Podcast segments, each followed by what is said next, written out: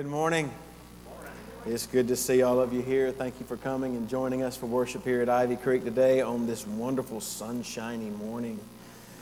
You know, uh, I think we noticed today that we have finally got back into the pattern of 2018 because it really feels like about two thirds of the Sundays that we've had in 2018 it's been raining.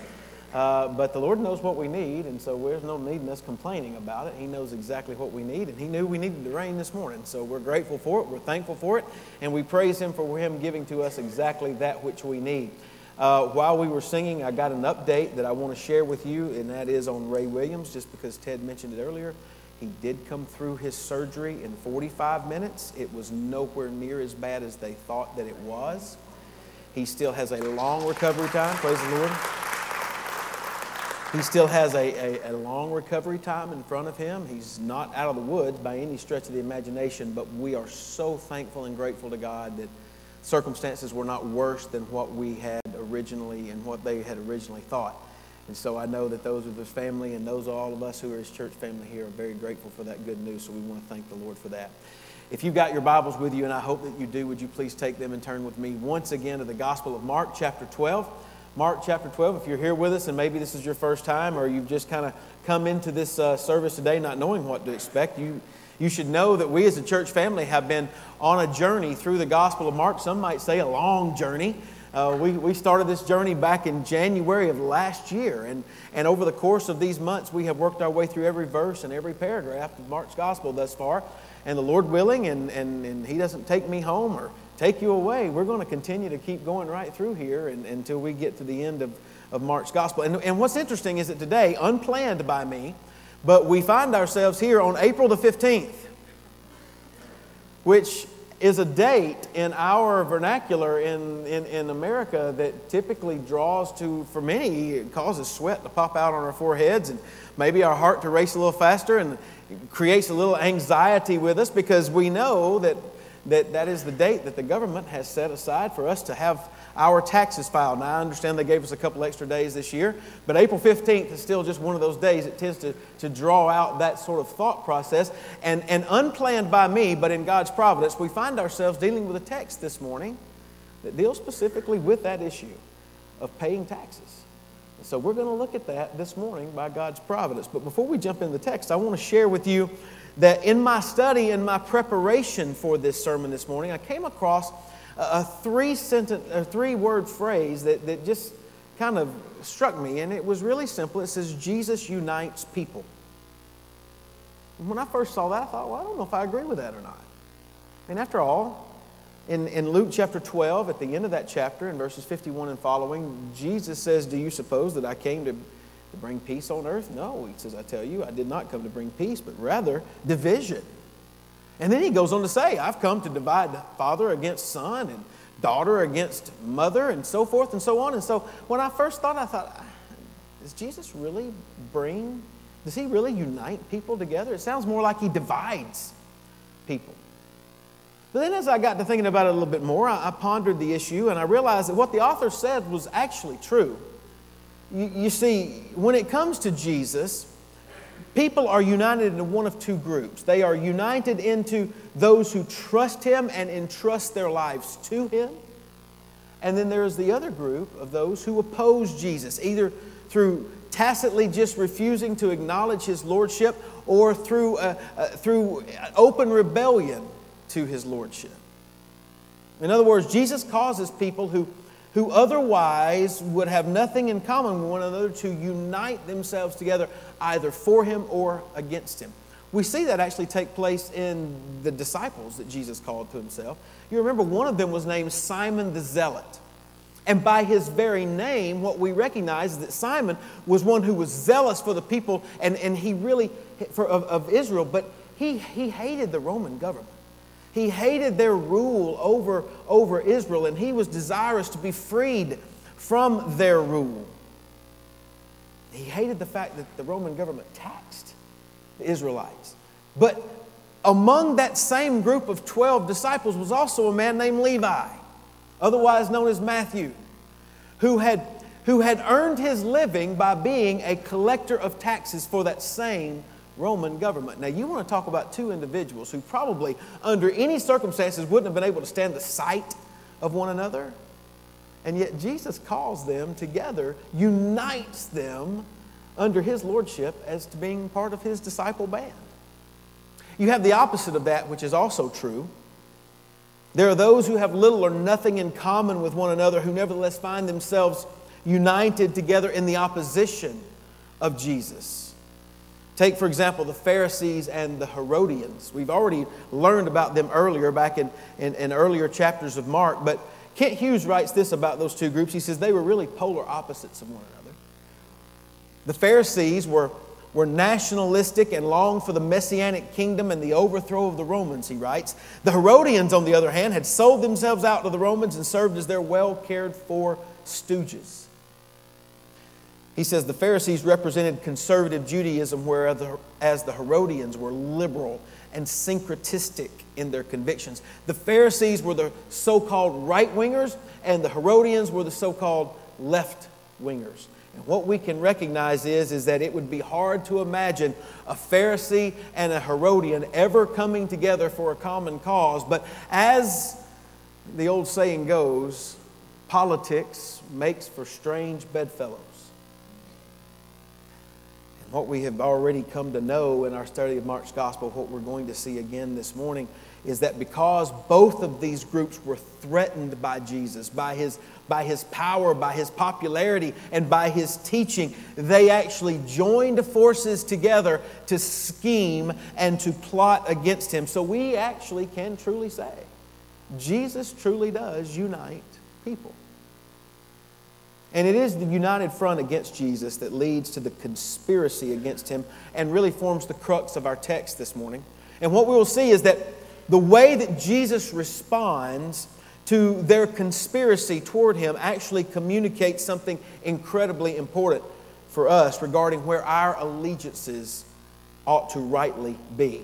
And so that's what I want us to spend our time doing this morning. Let's read there, Mark chapter 12, beginning in verse 13. Hear the word of God this morning. Then they, that is the Sanhedrin, sent to him some of the Pharisees and the Herodians to catch him in his words. When they had come, they said to him, Teacher, we know that you are true and we care about and you care about no one. In other words, you're not, you're not partial, but you teach the way of God in truth.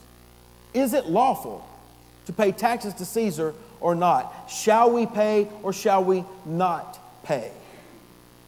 But he, knowing their hypocrisy, said to them, Why do you test me? Bring me a denarius that I may see it. So they brought it. And he said to them, Whose image and inscription is this? They said to him, Caesar's. Jesus answered and said to them, Render to Caesar the things that are Caesar's, and to God the things that are God's. And they marveled Brothers and sisters, this is the Word of God. It's for the people of God. Let's pray together this morning.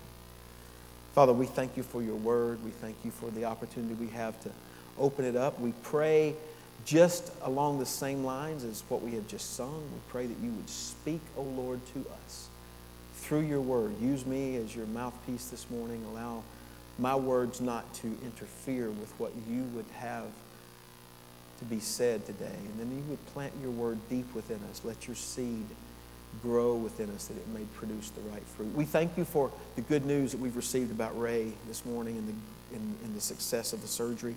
We do continue to pray for his, his progress and his healing, particularly today.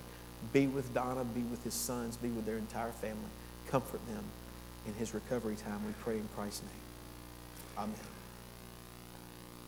If you notice in your outline this morning, I've included in your bulletin, it's a very simple one uh, with just some few points that I hope will help us kind of walk through the passage uh, as Mark has revealed it to us so that we can see what is actually happening in this text. And then I want us to focus on Jesus' response and how that response is to uh, form the way that we need to live in our world today, in our own context. So let's begin by looking at verse 13, and I want you to notice the first point on your outline today, and it's simply this it is the plot. Mark reveals to us the plot. We've already talked about how, in their hatred and their desire to be rid of him, that the Sanhedrin had employed the, the use of, of these, both the Pharisees and the Herodians, to come at Jesus. And, and, and these are groups, as we said, who would not normally work together, but no doubt they were skilled at argumentation, they were skilled at debating. And so Mark says that, that, that Sanhedrin put them together because they had one common desire, and that was they wanted to catch Jesus. They wanted to trap him in his words. The word that is used there is a word that often refers to catching an animal. It's the same word that in the scriptures is used for catching a fish. And, and, and so, as we'll see, to snare something, to in, in, ensnare Jesus was their goal. And, and their, the process of doing that implies treachery and deceit. That, of course, then leads us to the next point that I have listed for you on your outline. According to what we read in verse 14, we read that we not only see the plot, but now we see the flattery. The flattery that was used. I, I read something interesting. Flattery has been described as just the opposite of gossip. Gossip is something that you say behind someone's back that you'd never say to their face. Flattery, flattery is something that you would say to someone's face that you'd never say behind their back. And that's exactly what these guys are engaged in. They're engaged in flattery. They're saying some things about Jesus that they would never have said about him behind his back. And what I want you to notice is that that's exactly what happens. And thinking about flattery, I'm always thinking about the lures that you use if you go fishing. I've, I've, I've gone fishing with some people in this room, and they would tell you I'm not a fisherman, and that's true. But uh, I would probably be the fish that would get caught first in the lake because I'm really I'm attracted to shiny things, especially things that like move and, and do stuff. So if you're out there and, you, and you're shiny and you move, trust me, I'm going to be looking at you and seeing what's going on. I, would be like that. And so even when I go like the Bass Pro Shop or so, I, I, look at the lures. I don't know what in the world they're supposed to catch, but they're amazing to me. But you know what? They, they look beautiful, but those lures have hooks in them designed to catch the fish. I think about people who, who, who trap animals and, and, and those who, who trap pests or even live animals for whatever reason that they need to rehome them or whatever. Lots of times they, they put a box trap out and they'll, they'll put really tasty things. Uh, if you ever want to catch a possum, Little Debbie's, just so you know.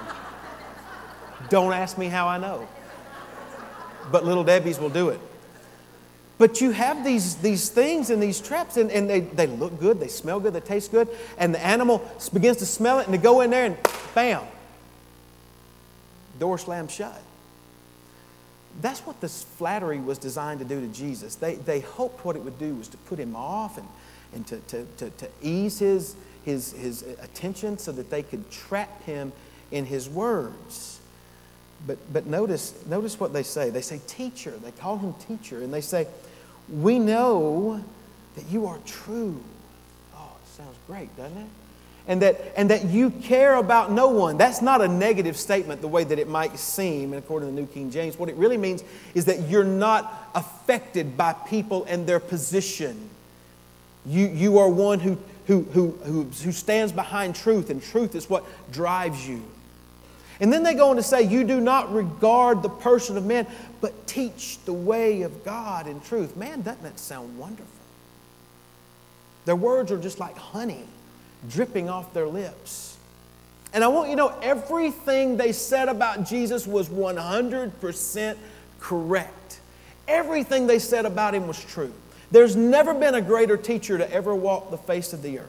There's never been anyone who did not show favoritism or deference to the status and position of others the way that Jesus did. There's never been someone who walked with not one ounce of false, falseness in them, but was completely only given to the truth. There's never been anyone who pointed others to the way of God in integrity and truthfulness more or better than Jesus Christ did. Everything these men said about him was true, but it was flattery because they would have never said it about him behind his back. In fact, they hated Jesus. All you have to do is look back one verse, back to verse 12 of Mark 12, to see just how bad the Sanhedrin and all of those who were associated with him hated him. They said they sought to lay hands on him, they wanted to kill him, they wanted to be done with him. In fact, we can also say this too. We know that they didn't believe what they said because had they truly believed that Jesus was everything that they claim him to be, they would have been one of his followers. They would have been one of his disciples, not one of his attackers. Consequently, we understand that their flattery was insincere and therefore it was hypocritical. Jesus saw right through it. Mark makes that clear in verse 15. He saw their hypocrisy. He knew they were only putting on a front, he knew they were only putting on a show. They were only trying to appear righteous when on the inside they were corrupt and full of hatred toward him. And I don't want you to know that's an important point that we must not drive by too fast and miss. Because what it tells us is that Jesus, Jesus is never fooled by our false worship. Jesus is never taken in by us and our flattery of him. We can pray all the fanciful prayers that we want to. We can, we can engage in acts of religiosity and, and we can sing all the right songs. But if those outward expressions are not matched up with a heart that is full of humility and love toward Him, He will see right through it, just as He did here. So we recognize the plot and we've heard the flattery. Now let's move on to the third point on your outline this morning. That's the question.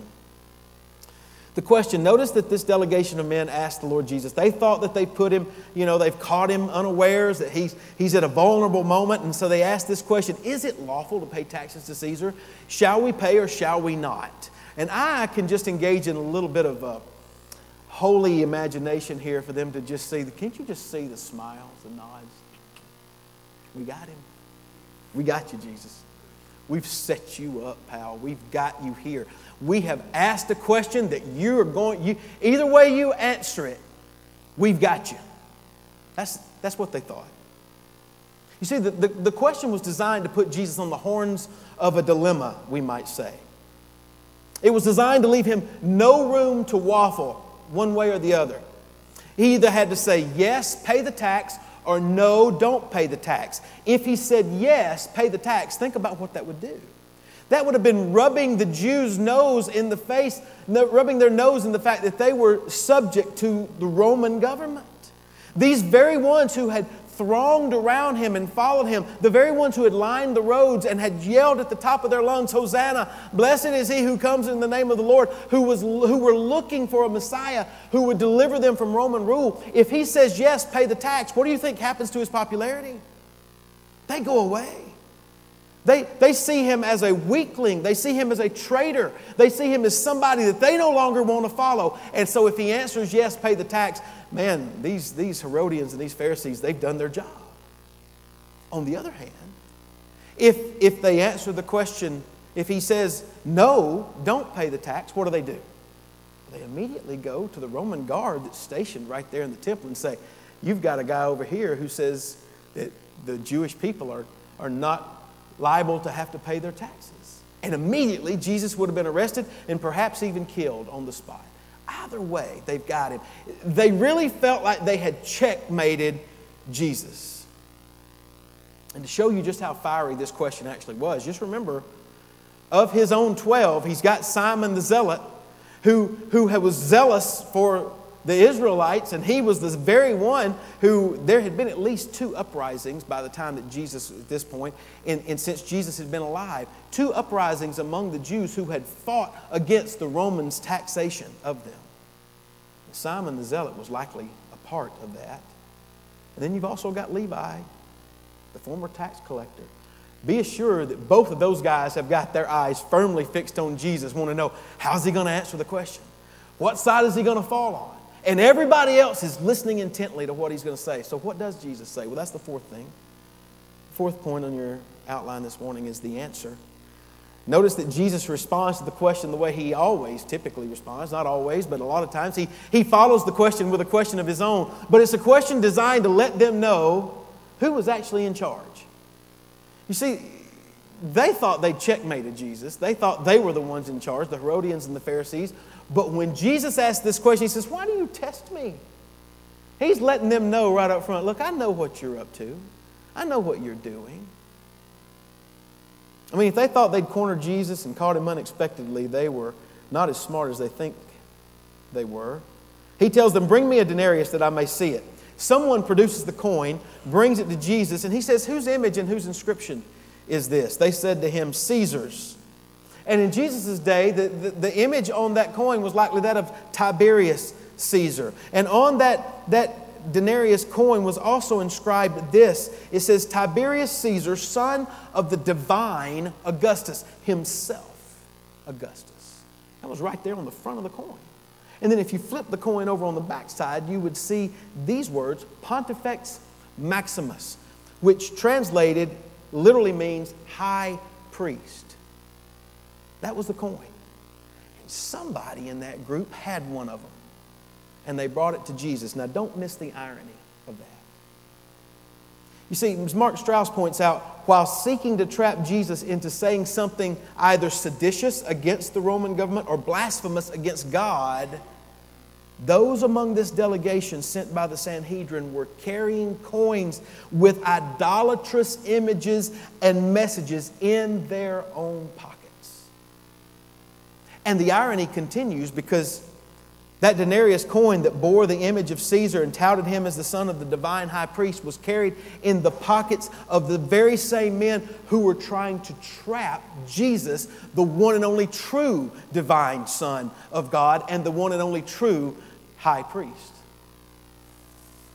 Now, what that reminds us of is just simply this hatred and hypocrisy can unite people, but it ultimately will blind them to the truth. Brothers and sisters, we must be so careful in our lives that we do not unite ourselves in hypocrisy and in hatred because whenever we do, it blinds us to the truth of who God is and what He desires to do in our lives. So, this denarius was brought to Jesus, and then there again, engaging in a little holy imagination, I can just see him taking it and just flipping it up, watching it flip through the air. And the image of Tiberius Caesar being visible and then invisible, and invisible and then invisible, and then it hits the ground. And it makes that ting sound. And then it begins to roll. And you can hear it rolling as it finally comes to the end and lays there. And with that image, Jesus looks at it and he looks at the crowd and he says, Render to Caesar that which is Caesar's, and to God that which is God's. What a profound and yet very enigmatic statement that Jesus makes. It's simple and straightforward, and yet it opens the mind to the reality of the fact that, that there are two different realms of authority one that is earthly and one that is spiritual. And what Jesus says here is that showing allegiance to one does not necessarily mean disloyalty, disloyalty to the other. You see, when the question was asked of Jesus, is it lawful to pay, pay taxes to Caesar or not? Shall we pay the tax or not? The question was set up as if he could only answer in one of two ways either yes or no. It was an either or question. In other words, the, according to the flawed reasoning of these Pharisees and Herodians, Jesus could only answer in these two ways, but he amazed them by actually ask, answering in a third and heretofore unforeseen way. You see, what could actually be refuted was what could not be refuted was that, particularly in ancient times, whatever image was on that coin, that was really who the coin belonged to. Think about this way if you and I travel overseas, we go to a foreign country, we exchange our US dollars for that foreign currency because in many places they do not take U.S. money where they are. So if we want to buy things on the local market, we need their currency. The same is also true whenever we come back to the States. If we come back with our pockets full of money that we've gotten in a foreign country and we try to go to here to the, to the, to the market to pay for something, what are they going to say? We don't take that coin. We don't take that money. Why? Because it belongs to another country. It was, it was produced by another country, it was backed by another country, and it has no value here. And so, what Jesus is saying simply is this look at the coin and see whose image is on it. It's ultimately Caesar's coin because his face is there. So, give it to it. Then he follows that up with this astonishing statement that didn't go unnoticed. And he says, But give to God the things that are God's. In other words, consider what he says here. All of you that are standing there trying to trap me by, by asking a question about a tax paid to the Roman government using Roman coinage that bears the image of the emperor of Rome on it need to be reminded that you, as an individual, have an even greater image stamped upon you because you have been stamped with the image of God. You see, in the very first book of the Bible, in the very first chapter of the very first book of the Bible, in verse 27, we read these words that God created man in his own image. In the image of God, he created him, male and female, he created them. Therefore, the logic that Jesus used with regard to the Roman denarius is now applied to the human heart. You see, just as Caesar had the right to demand what was his, God has the right to demand what is his. In other words, every human being has an obligation to give God their worship, to give God their, their obedience and their praise and their love and their gratitude. You and I owe that to Him because of who He is and because of what He has given to us. He has given us our life. He has given us our existence. He has given us our very breath. He's given us our families. And consequently, what we need to come to understand is by virtue of the fact that we bear His image, God owns us. And He has the right to demand that we yield ourselves to His will for our lives. And friend, that's true. That's true for you even if you're not saved. Even if you're not a Christian, you need to understand that you bear the image of God by creation. According to creation, He has created you in His image. So, that image you bear is a symbol of divine ownership, and as a result, God has the right to tell you how to live. God has the right to tell you how to believe. God has the right to demand your obedience. He has the right to demand that you receive His Son as your Savior. And if you have, if you are a Christian, if you are a believer in the Lord Jesus Christ, I want you to know His ownership of you is even doubly true. He not only owns you by act of creation, He owns you by act of His salvation and redemption. See, just as the scriptures teach, you have been bought with a price, with the precious blood of Jesus. So Jesus says, Render to Caesar that which is Caesar's. And in other words, give him the coins that bear his image, but render to God the things that are God's. Give him your lives because on, his, on your life is the image of God. And what we also ought to know then is that he says, Render unto Caesar's that which is Caesar, and unto God that which is God's.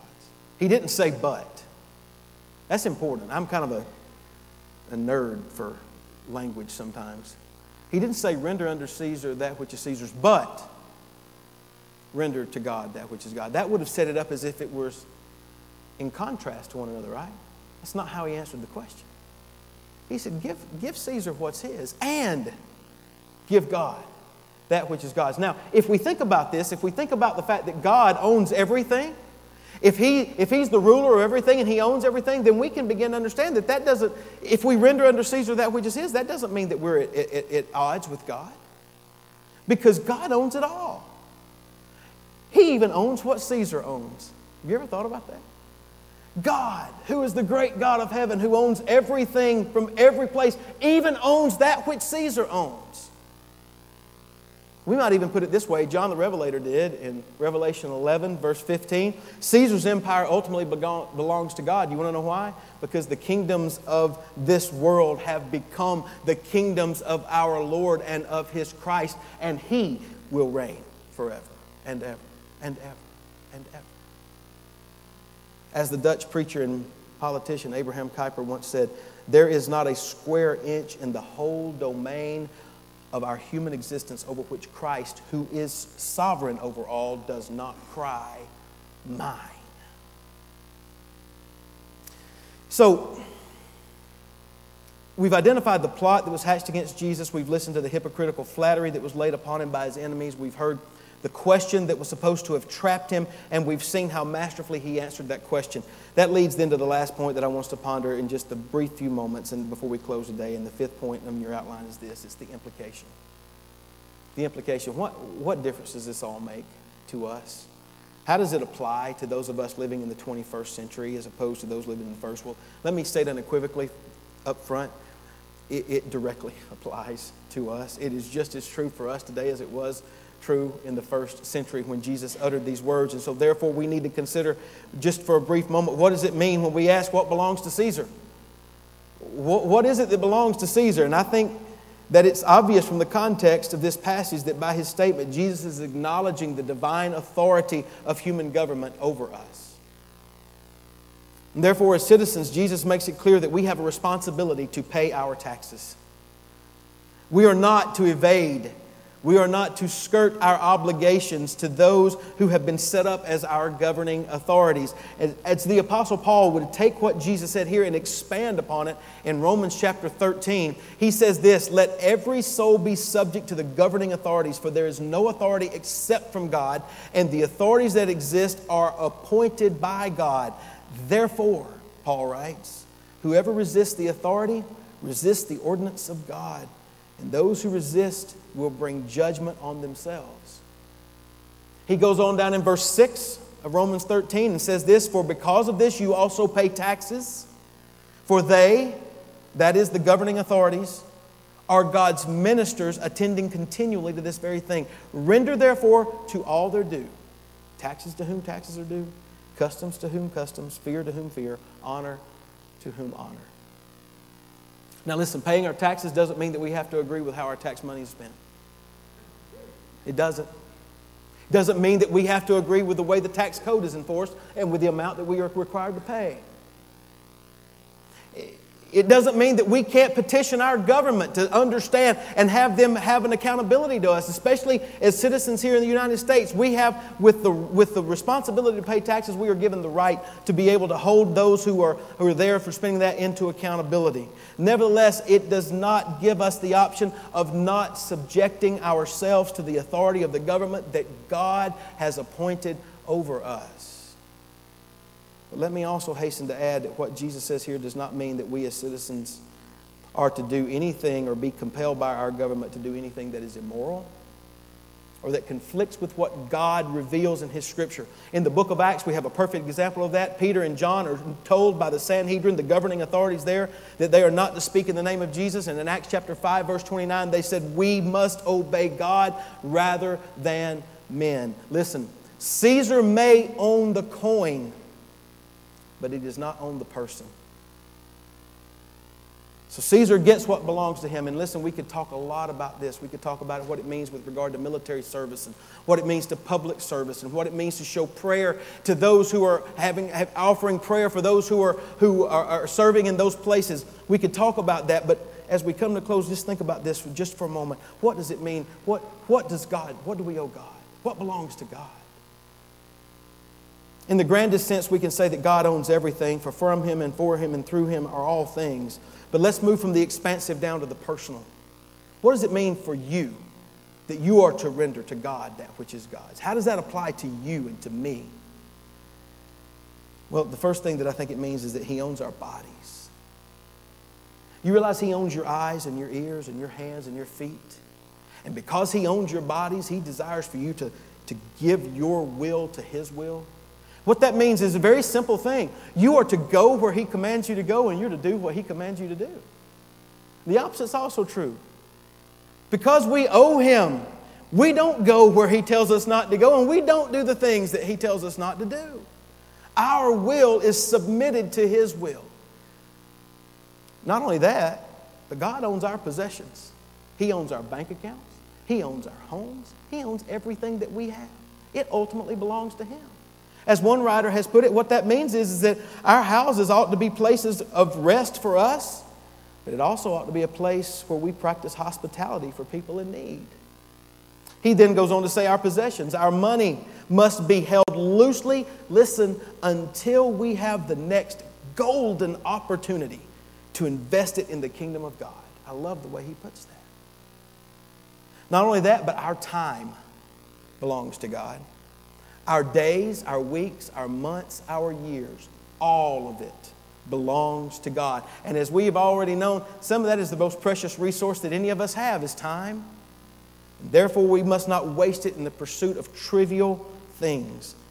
We must commit our time to Him and to His service. You may be here and you're struggling with some of the things I'm saying. You're thinking, what right does God have to be able to claim all of that from my life? It may seem a little much for the Lord to make such a wide sweeping demand about what we are to give to God. You may be struggling with God's right to claim all of that. But if you are, let me remind you that everything you have ultimately came from Him to begin with. And if you are questioning His intent or how good He is, let me also remind you of this that the same God who demands that we give everything to Him has already given everything to us. He sent His Son Jesus the Lord to die on the criminal's death in our place so that we, by faith in Jesus, might have eternal life. As I mentioned earlier, Paul says, We have been bought with a price, with the precious blood of Jesus. Therefore, as it pertains to our allegiance and to the issue of to whom it belongs, I offer you my sermon in a sentence this morning, which is this Allegiance to God's sovereign rule requires rendering all that is due to the earthly authorities he has established and surrendering everything to him in whose image we were made, the one who offers us salvation and eternal life through his Son. One put it this way taxes belong to Caesar, hearts and souls belong to God. As such, God can demand of us things that Caesar could never rightfully demand.